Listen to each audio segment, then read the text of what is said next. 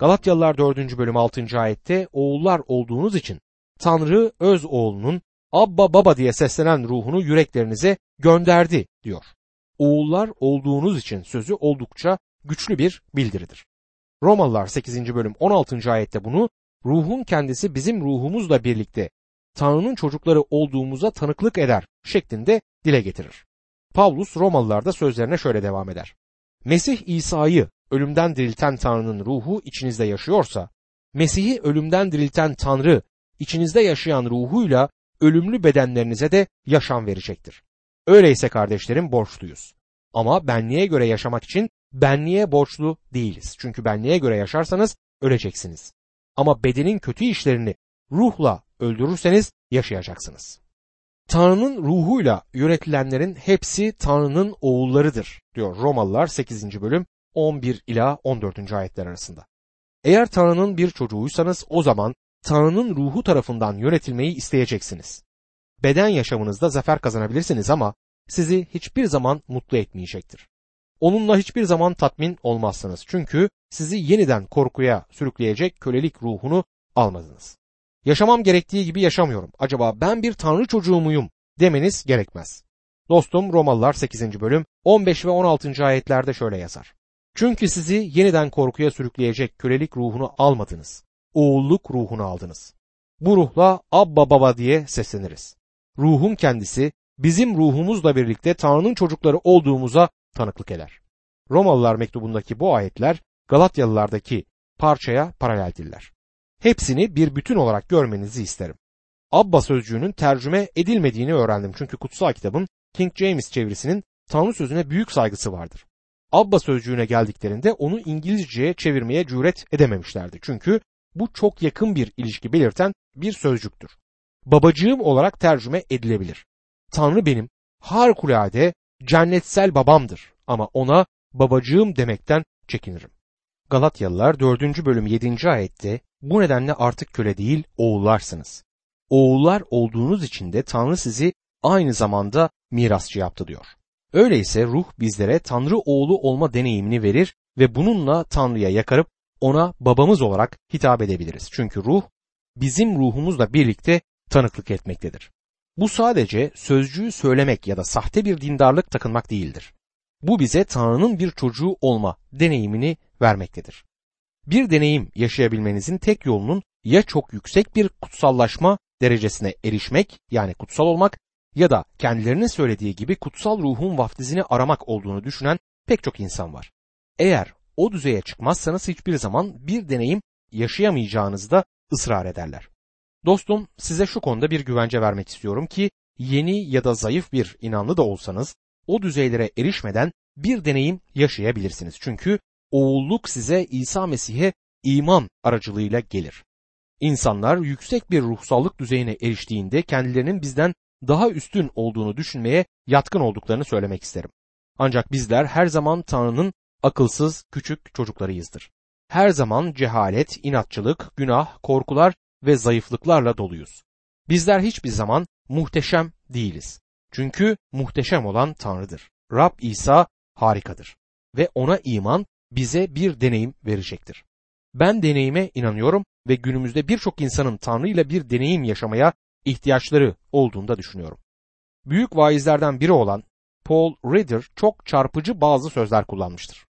Bir keresinde kürsüde sizin ve benim sahip olduğumuz o eski doğa ölmüş bir ihtiyar kedi gibidir. Yapmanız gereken şey uzanıp o ölü kediyi kuyruğundan tutup atabileceğiniz kadar uzağa atmaktır demişti. Ben buna amin diyebilirim. Eski doğamdan kurtulmayı isterim. Bir gün Doktor Schaeffer'ın onun bu örneğini kullandığını duydum ve sonra kendisine Paul ihtiyar kedinin dokuz canlı olduğunu unutuyorsun. Onu attığında yarın yine gelecektir demişti. Hiçbir zaman Tanrı'nın kusursuz kutsalları olmayız ama İsa Mesih'e imanla Tanrı'nın çocukları olma deneyimini yaşayabiliriz. Oğullar olduğunuz için Tanrı öz oğlunun Abba Baba diye seslenen ruhunu yüreklerinize gönderdi. Bu nedenle artık köle değil oğullarsınız. Oğullar olduğunuz için de Tanrı sizi aynı zamanda mirasçı yaptı. Birçok kereler siz ve ben iman hayatlarımızda ağır ağır zahmetli ve isteksiz bir biçimde yürürüz ve Tanrı ile bir deneyimimiz olmaz. Bazen hayat çok sıkıcı ve biraz da monoton olabilmektedir ama özellikle Tanrı'nın bizi sıkıntılara sokup bizi gerçekten sınadığı başka zamanlarda vardır ve o zamanlarda göksel babamızla muhteşem deneyimler yaşarız. Doktor Vernon Maggie yaşadıklarını şöyle anlatıyor. Kanser ameliyatı olmak için hastaneye götürüldüğüm zaman korkuyordum. Kimse benim kadar korkamazdı. Çünkü ben bir korkağım ve hastanelerden hoşlanmam. Onlar için Tanrı'ya teşekkür ediyorum ama hastanelerden hoşlanmıyorum.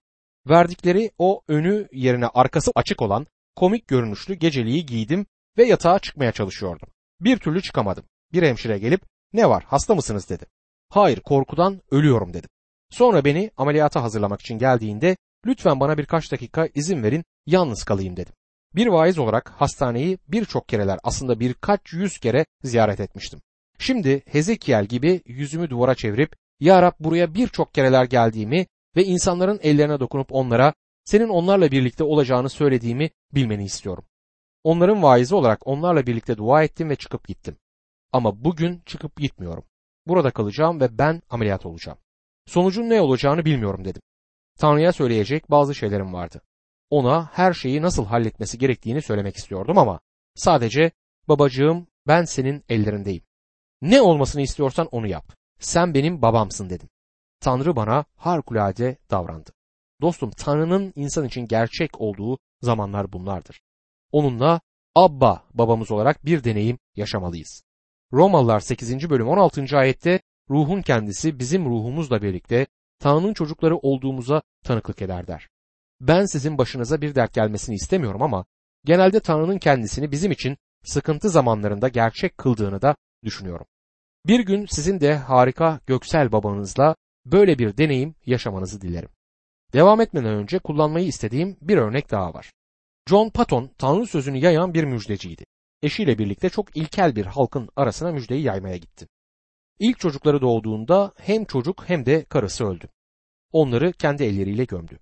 Yamyamlar arasında olduğundan mezarı kazıp onları yemesinler diye birçok gün ve gece mezarın üzerinde oturdu. Tanıklığı Rab İsa Mesih'in bu zaman içinde kendisini ona gerçek kılmasıydı. Aklını kaçıracak durumdaydı. Tanrı sıkıntı zamanlarında kendini gerçek kılar. Paulus hapisteyken ilk savunmamda benden yana çıkan olmadı. Hepsi beni terk etti. Bunun hesabı onlardan sorulmasın. Ama Tanrı bildirisi aracılığımla tam olarak açıklansın. Bütün uluslar bunu duysun diye Rab yardımıma gelip beni güçlendirdi. Aslanın ağzından böyle kurtuldum diyebiliyordu. 2. Timoteus 4. bölüm 16 ve 17. ayetlerde. Rab Pavlus'un yanında durdu.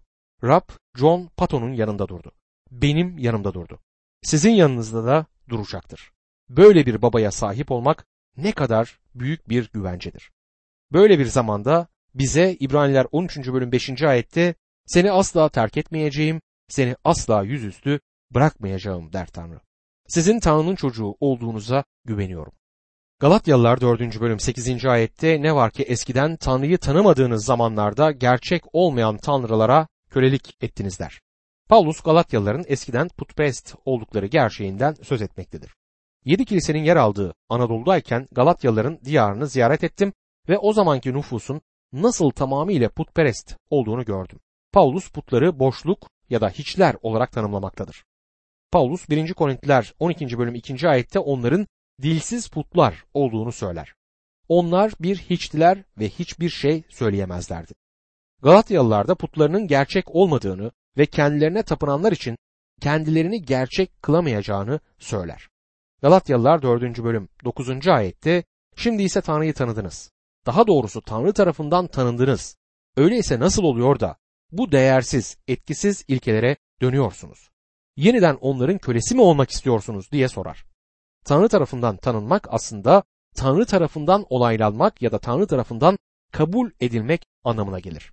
İman aracılığıyla Mesih'e gelmişlerdi. Ve Tanrı bunu kabul eder. Galatya kiliselerindeki inanların çoğu başka uluslardandı. Şimdi Hristiyan olduklarından Musa'nın yasasına geri dönüyorlardı. Paulus bunun terk etmiş oldukları putperestliğe dönüş gibi olduğunu belirtir. Galatyalılar 4. bölüm 10. ayette özel günler, aylar, mevsimler, yıllar kutluyorsunuz der. Özel günler kutluyorsunuz sözüyle Paulus Sept gününden söz ediyordu. Paulus Koleselilere Koleseliler 2. bölüm 16. ayette Bu nedenle kimse yiyecek, içecek, bayram, yeni ay ya da şabat günü konusunda sizi yargılamasın demiştir. Aylar büyük bir olasılıkla özellikle İsrail halkı tarafından kralların zamanında uygulanan yeni ay kutlamalarından söz ediyordu. Peygamberler onları bu konuda uyarmıştı. Mevsimler bayramlardan söz eder. Tanrı İsrail'e yedi tane bayram vermişti. Ama bunların hepsi de Rab İsa Mesih'e işaret ediyordu. Yıllar tabii ki sept yıllarıydı. Bütün bu şeyleri yerine getirmek Yahudi olmayan inanları tamamıyla Musa'nın yasasının altına getiriyordu.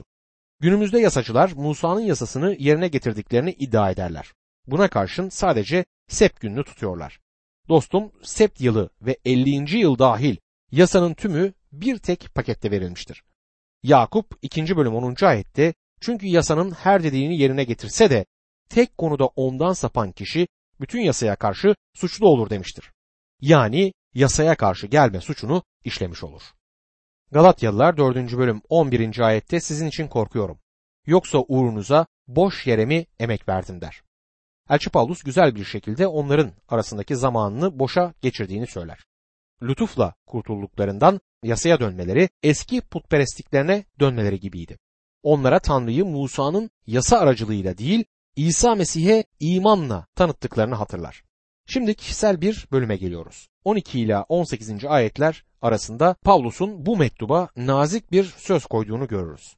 Galatyalılar 4. bölüm 12. ayette Kardeşler size yalvarıyorum. Benim gibi olun. Çünkü ben de sizin gibi oldum. Bana hiç haksızlık etmediniz der. Galatyalılar sahte öğretmenleri dinliyorlardı ve Pavlus kendilerine gerçeği söylediği için ona bir düşmanmış gibi bakıyorlardı. Paulus hepimiz aynı düzeydeyiz. Hepimiz inanlıyız. Hepimiz Mesih'in bedenindeyiz. Bunun ışığı altında birbirimize karşı çok nazik olmalıyız der. Galatyalılar 4. bölüm 13. ayette bildiğiniz gibi müjdeyi size ilk kez bedensel hastalığım nedeniyle bildirmiştim der. Paulus şimdi onlara bedendeki dikeni hakkında bir yalvarışta bulunur. Bu diken nedir? Okumaya devam edelim. Galatyalılar 4. bölüm 14. ayette bedensel durumum sizin için çetin bir deneme olduğu halde beni ne hor gördünüz ne de reddettiniz. Tanrı'nın bir meleğini hatta Mesih İsa'yı kabul eder gibi kabul ettiniz beni der. Bedensel durumum sıkıntı anlamına gelir ve başka bir yerde buna bedende bir diken adını Paulus vermektedir. Galatyalılar 4. bölüm 15. ayette ise şimdi o sevincinize ne oldu? Sizin için tanıklık ederim ki elinizden gelse gözlerinizi oyar bana verirdiniz der. Büyük bir olasılıkla Paulus'un bedenindeki dikeni bir tür göz rahatsızlığıydı ve bu belli ki onun görünüşünü olumsuz bir şekilde etkiliyordu. Paulus'a gerçekte gereken bir başka bacak olsaydı gözlerini çıkartıp ona vermeyi isteyeceklerini sanmıyorum.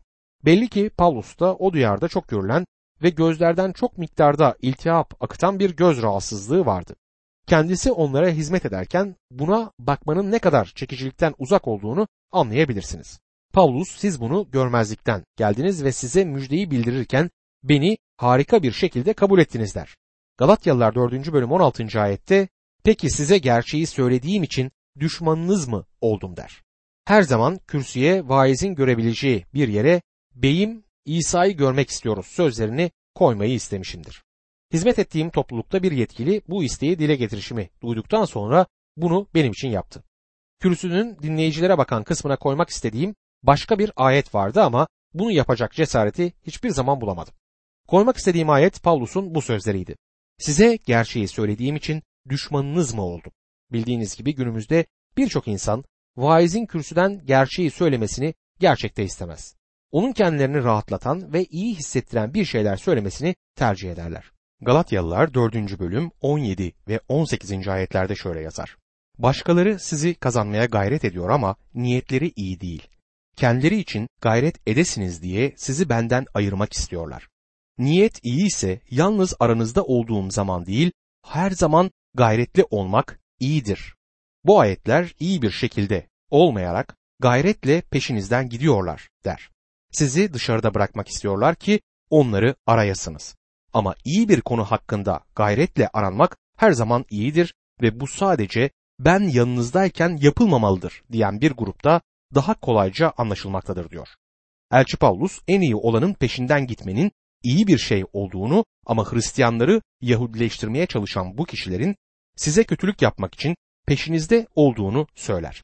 Kafa derinizi kemerlerine asıp Galatya'daydık ve şu kadar kişiyi kendi tarafımıza geçirdik demek istiyorlar ki tabi bu sözleri gerçek olmayacaktır.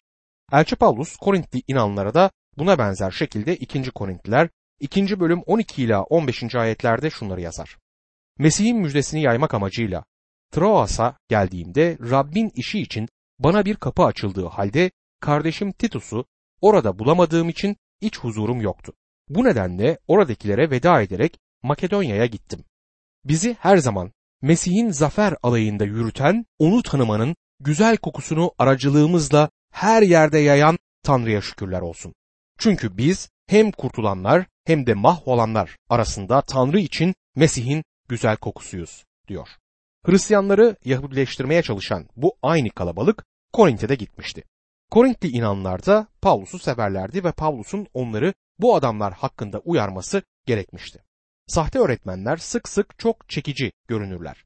Tarikatların kendilerini güzel sunma biçimi beni hayrete düşürüyor. Onları televizyon programlarında izledim, gerçekten kusursuz görünüyorlardı. Bu işin kurnaz yanıdır. Her şey görünüşte güzeldir ve katılımcılara da baktığınızda güzel bireyler olarak görünür. Ayrıca belirli miktarda gerçeği de sunarlar. Örneğin liberal olan bir adamın Noel zamanında Noel'in gerçek hikayesini anlatmasını dinledim. Bu öyküyü ondan daha iyi anlatacak biri olamazdı herhalde. Kusursuz bir sunuş yaptı. Ama onu yorumlamaya başladığında Mesih'in bakireden doğduğuna bile inanmadığını anladım. Gördüğünüz gibi Pavlus'un hem Galatya ve hem de Korintli inanlara verdiği uyarı bizim kuşağımızda da geçerlidir. Şimdi Hacer ve Sara örneğine daha ayrıntılı bir şekilde bakalım. Bu bölüm Hacer ve Sara'nın birbirleriyle olan örneklemesiyle son bulur. Bu bölümde bu iki kadın arasında her şey tezattır. Hacer ve diğer mecazlarda kendisinden bahsedilen her yer yasayı temsil eder. Sara ve diğer mecazlarda kendisinden bahsedilen her yer ise Mesih'e imanı göstermektedir. Galatyalılar 4. bölüm 19. ayette çocuklarım Mesih sizde biçimleninceye dek sizin için yine doğum ağrısı çekiyorum der. Elçi Paulus çocuklarım gibi yumuşak bir söz kullanarak bu tanımlamayı Galatyalı inanlara anlatır. Çocuklarım, çocuklar doğan anlamına gelen Yunanca teknia sözcüğüdür. Paulus'un çok yumuşak bir yüreği vardır ve kendisini bir anne gibi hisseder. Galatyalılar 4. bölüm 20. ayette şimdi yanınızda bulunmayı ve sesimin tonunu değiştirmeyi isterdim. Bu halinize şaşıyorum der. Elçi Paulus farklı konuşmak için orada olmayı istiyordu. Bu insanlar için derinden kaygı çekmekteydi. Mektubunda kuvvetli bir dil kullanmıştı ama yumuşak yüreğini bu kuvvetli dilin içerisinde görmek mümkündür. Galatyalılar 4. bölüm 21. ayette kutsal yasa altında yaşamak isteyen sizler söyleyin bana yasanın ne dediğini bilmiyor musunuz diye sorar. On emirden ya da başka bir yasal sistemden söz eden insanlar bulunuyor. Ama bu insanlar yasanın getirdiği cezadan ne yazık ki söz etmezler. Yasayı suçlama hizmeti olarak göstermezler. Tanrı yasayı vermek için Musa'yı dağa çağırdığında ne olduğuna dikkat edin. Mısır'dan çıkış 19. bölüm 16 ila 21. ayetler arasında şöyle yazıyor. Üçüncü günün sabahı gök gürledi. Şimşekler çaktı. Dağın üzerinde koyu bir bulut vardı. Derken çok güçlü bir boru sesi duyuldu. Ordugahta herkes titremeye başladı. Musa halkın Tanrı ile görüşmek üzere ordugahtan çıkmasına öncülük etti. Dağın eteğinde durdular. Sina dağının her yanından duman tutuyordu. Çünkü Rab dağın üstüne ateş içinde inmişti. Dağdan ocak dumanı gibi duman çıkıyor, bütün dağ şiddetle sarsılıyordu. Boru sesi gitgide yükselince Musa konuştu ve Tanrı gök gürlemesiyle onu yanıtladı. Rab Sina dağının üzerine indi. Musa'yı dağın tepesine çağırdı. Musa tepeye çıktı. Rab aşağı inip halkı uyar dedi. Sakın beni görmek için sınırı geçmesinler. Yoksa birçoğu ölür. Tanrı Musa'ya yasayı verirken halkın geri çekilmesini bu resmin uzağında durmalarını söylemişti. Mısır'dan çıkış 20. bölüm 18 ve 19. ayetlerde halk gök gürlemesini, boru sesini duyup şimşekleri ve dağın başındaki dumanı görünce korkudan titremeye başladı. Uzakta durarak Musa'ya bizimle sen konuş dinleyelim dediler. Ama Tanrı konuşmasın yoksa ölürüz. Tanrı'nın ne kadar kutsal olduğunu bizim aklımızın kavraması mümkün değildir. Sizler ve ben Tanrı'nın evreninde inancını yitirmiş kişileriz. Bizler Tanrı'nın evreninde onu izleme ya da ona itaat etme kapasitesi olmayan kayıp günahkarlar durumundayız. Romalılar 8. bölüm 6. ayet benliğe dayanan düşünce ölüm, ruha dayanan düşünce ise yaşam ve esenliktir der. Benliğe dayanan düşünce Tanrı'ya karşı düşmanlıktır. Dostum, dünya Tanrı'ya karşıdır. Tanrı'nın yanında değildir. Dünya iyiye gitmiyor. Her gün daha kötüye gidiyor ve Tanrı Adem'le Havva'yı Aden bahçesinden çıkarttığından beri de kötüye gitmeye devam ediyor. Romalılar 8. bölüm 7. ayet şöyle devam eder. Çünkü benliğe dayanan düşünce Tanrı'ya düşmandır. Tanrı'nın yasasına boyun eğmez, eğemezdi. İsrailoğullarının titreyip dağdan uzaklaşmalarına ve öleceğiz demelerine şaşmamalı. Dostum Tanrı yüksek, kutsal ve yükseltilmiştir ve yücelikte yaşamaktadır. Sizler ve ben burada dünyada çamurdan pastalar yapıyoruz çünkü fiziksel olarak çamurdan yapıldık. Biz yaratıklar yeryüzünde yürüyoruz ve Tanrı'nın istemine aykırı yürümek küstahlığını da gösteriyoruz. Benliğe dayanan düşünce Tanrı'ya karşı düşmanlıktır. İnsanın dünyadaki konumu budur. Elçi Paulus yasayı dinleyin. Onu daha dinlemediniz der. Bu doğruydu. Galatyalılar yasayı aslında duymamışlardı. Yasanın verilmesi güzel ve sıcak değil, korkutucuydu. Galatyalılar yasanın altında olmayı istiyor gibiydiler. Bunun üzerine Paulus onlara yasayı anlatır. Galatyalılar 4. bölüm 22. ayette İbrahim'in biri köle, biri diğer özgür kadından iki oğlu olduğu yazılıdır diye söze başlar. İbrahim'in hayatından bir örnek kullanmaktadır. Bu örneği bizler yaratılış 16. bölüm 17. ayette, 18. bölümde, 20. bölümde ve 21. bölümde görmekteyiz. Paulus biri Hacer'den biri Sara'dan doğan o iki oğul arasında bir kıyaslama yapacaktır şimdi. Biri köle bir kadının oğlu, diğeri ise özgür bir kadının oğluydu. Özgür kadın lütfu temsil eder ve köle kadın Musa'nın yasasını temsil etmektedir. Onların arasındaki kıyaslamayı adına alegori dediği şeyde gösterecektir. Elçi Paulus İbrahim'in öyküsünün bir karşılaştırma olduğunu söylemez. Bazıları bu ayetin böyle söylediği şeklinde yorumlar yapmışlardır. Paulus İbrahim'e oğul doğuran iki kadının bir tezat içerdiğini söylemektedir. Günümüzde bizler için bunda çok önemli bir mesaj vardır. Galatyalılar 4. bölüm 23. ayette köle kadından olan olağan yoldan, özgür kadından olansa vaat sonucu doğdu diyor. Köle kadından olan olağan yoldan doğdu. İbrahim'in zamanındaki kültürü yöneten Hammurabi yasaları köle kadının oğlunun köle olduğunu bildirmektedir. Bu yüzden İsmail İbrahim'in oğlu olduğu halde köleydi. Özgür kadından olansa vaat sonucu doğmuş çocuktu. İshak mucize eseri doğdu. Yani doğumu mucizeseldi. İbrahim bir çocuğun babası olabilmek için fazlasıyla yaşlıydı ve Sara'nın rahmi ölüydü. Çocuk doğurma yaşını geçmişti. Sara'nın rahmi bir mezar gibiydi ve Tanrı ölümden hayat çıkarttı. Galatyalılar 4. bölüm 24. ayette burada bir benzetme vardır. Bu kadınlar iki antlaşmayı simgelemektedir. Biri Sina dağındandır, köle olacak çocuklar doğurur, bu Hacer'dir der. Burada bir benzetme varın anlamı İbrahim'in hayatındaki bu olayların bir benzetme içerdiğidir. Paulus bundan bir ders çıkartacaktır. Bunlar iki antlaşmayı simgelemektedir. Birincisi Musa'nın Sina Dağı'nda Tanrı'dan aldığı yasanın antlaşmasıdır. İşte bu Hacer'dir. Paulus Hacer'i Musa'nın yasasıyla eş anlamlı olan Sina Dağı'yla kıyaslar.